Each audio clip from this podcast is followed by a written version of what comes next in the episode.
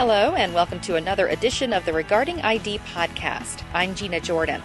A new report suggests a lot of mobile devices will be utilizing biometric authentication in the next two years. The report, titled Biometrics Offer Promise for More Secure Smartphones, finds that smartphones are much more than simple communication tools and contain information that needs to be secured.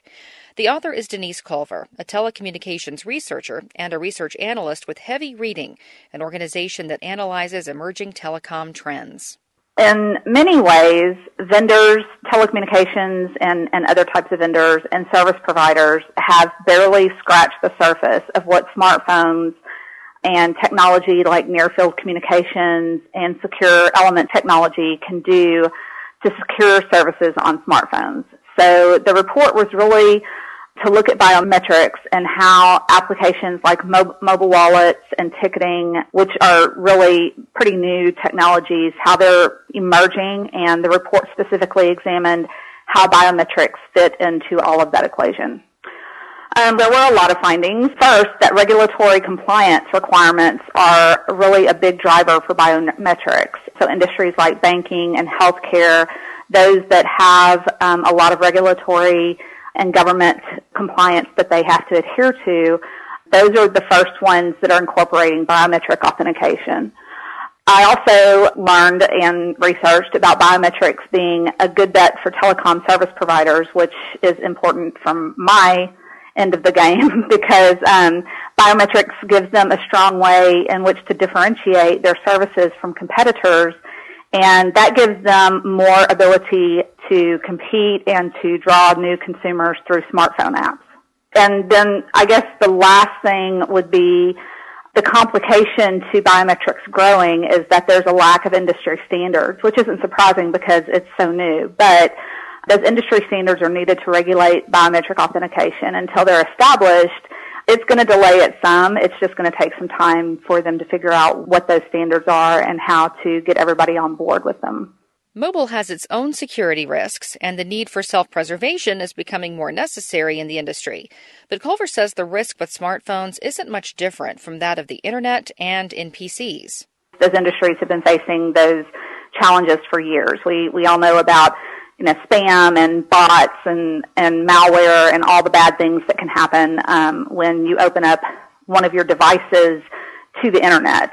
The difference is that smartphones are mobile and they're very, very personal. So even when users have a corporate owned device, they think of it as theirs and they often treat it as such, which right now the big thing is BYOD, bring your own device, and how uh, enterprise IT is addressing the BYOD challenge. And corporate IT really faces a huge challenge in how to limit or control what people put on their mobile devices. And when we're talking about mobile devices, we're not just talking about smartphones, but also tablets, readers, anything really that's mobile and has internet access. People often carry more than one device. And those devices store everything from personal banking information to healthcare data to sensitive enterprise data. So protecting them is not just necessary, it's vital. Culver says there's been quite a bit of mergers and acquisitions in recent months in the mobile industry. All of that M&A activity, she says, points to the importance of biometrics and smartphones. There are some ones that I note in the report that I consider to be key ones.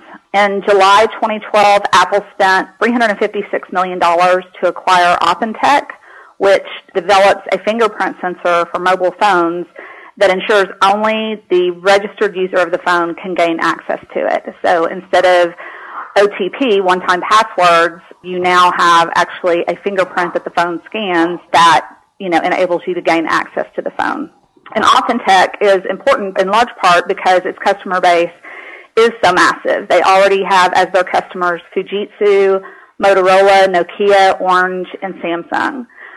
And of course, with Apple acquiring them, it essentially ensures that AuthenTec technology will only be used to secure iPhones, iPads, and other iOS devices that Apple has on the drawing board. So that's a pretty big win for Apple.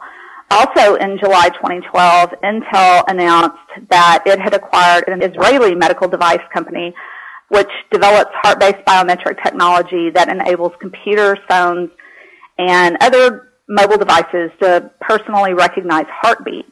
So the whatever device you're carrying, the phone will actually, or reader, whatever, will actually be able to tell that you're the authorized user by your heartbeat because that's a unique signature that everyone has. In October of 2012, there were two additional acquisitions. Um, the first was an announcement by Google that it had purchased Viewdle, which is a provider of facial recognition software, and obviously Google could use that on their smartphones and other devices to secure them so that you already have a really great camera and that kind of thing on your phone and basically it just scans your face for facial recognition. And then the second one in October was an announcement by Microsoft that it had acquired Phone Factor, which has a biometric voice authentication product that can be used on smartphones and other devices. So instead of, you know, having to scan anything or put in a number, um, you basically speak to your phone and it's able to tell that it's you at that point. Culver notes that smartphones already have the tools necessary to make biometrics work best in market cameras, radios with high speed data rates, and HD screens that are large and bright.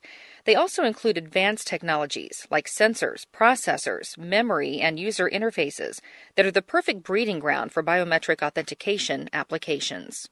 Today's smartphones are much more than simple communications devices, and they're even more than what personal computers are.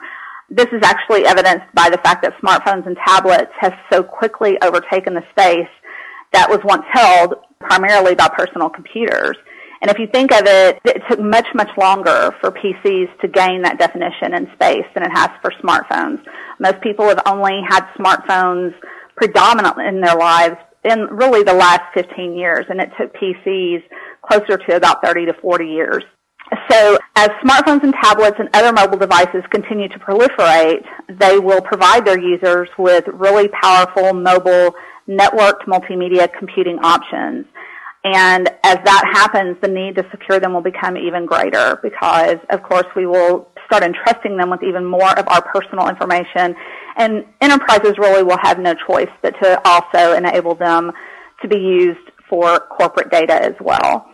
With all of that said, I really do think biometrics will be in- integrated in a wide number of mobile devices, probably more slowly over the next two years and much more quickly um, in the following three years. So it'll be, I think, a pretty strong field for sure over the next five years.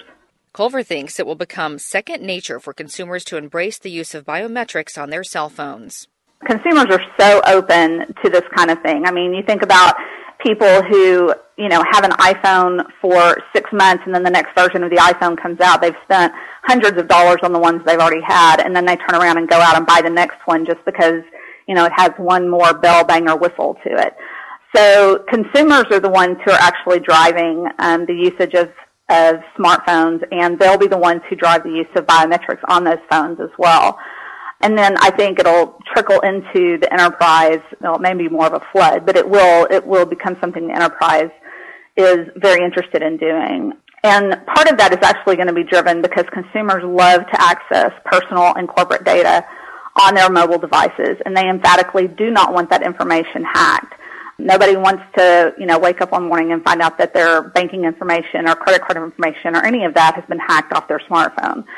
So people are already accustomed to doing things like logins, passwords, um, and other kinds of security to protect those devices. So it's really not going to be much of a switch for them to do something like look into a screen that scans their retina or speak a word that allows the device to recognize their voice or even something that screens their face and shows, yes, this is the person that's, that's supposed to access this phone. And that's really not going to be terribly difficult for consumers to adapt to, but it will provide a much needed level of extra protection. Denise Culver is a telecommunications researcher and author of Heavy Readings report Biometrics Offer Promise for More Secure Smartphones.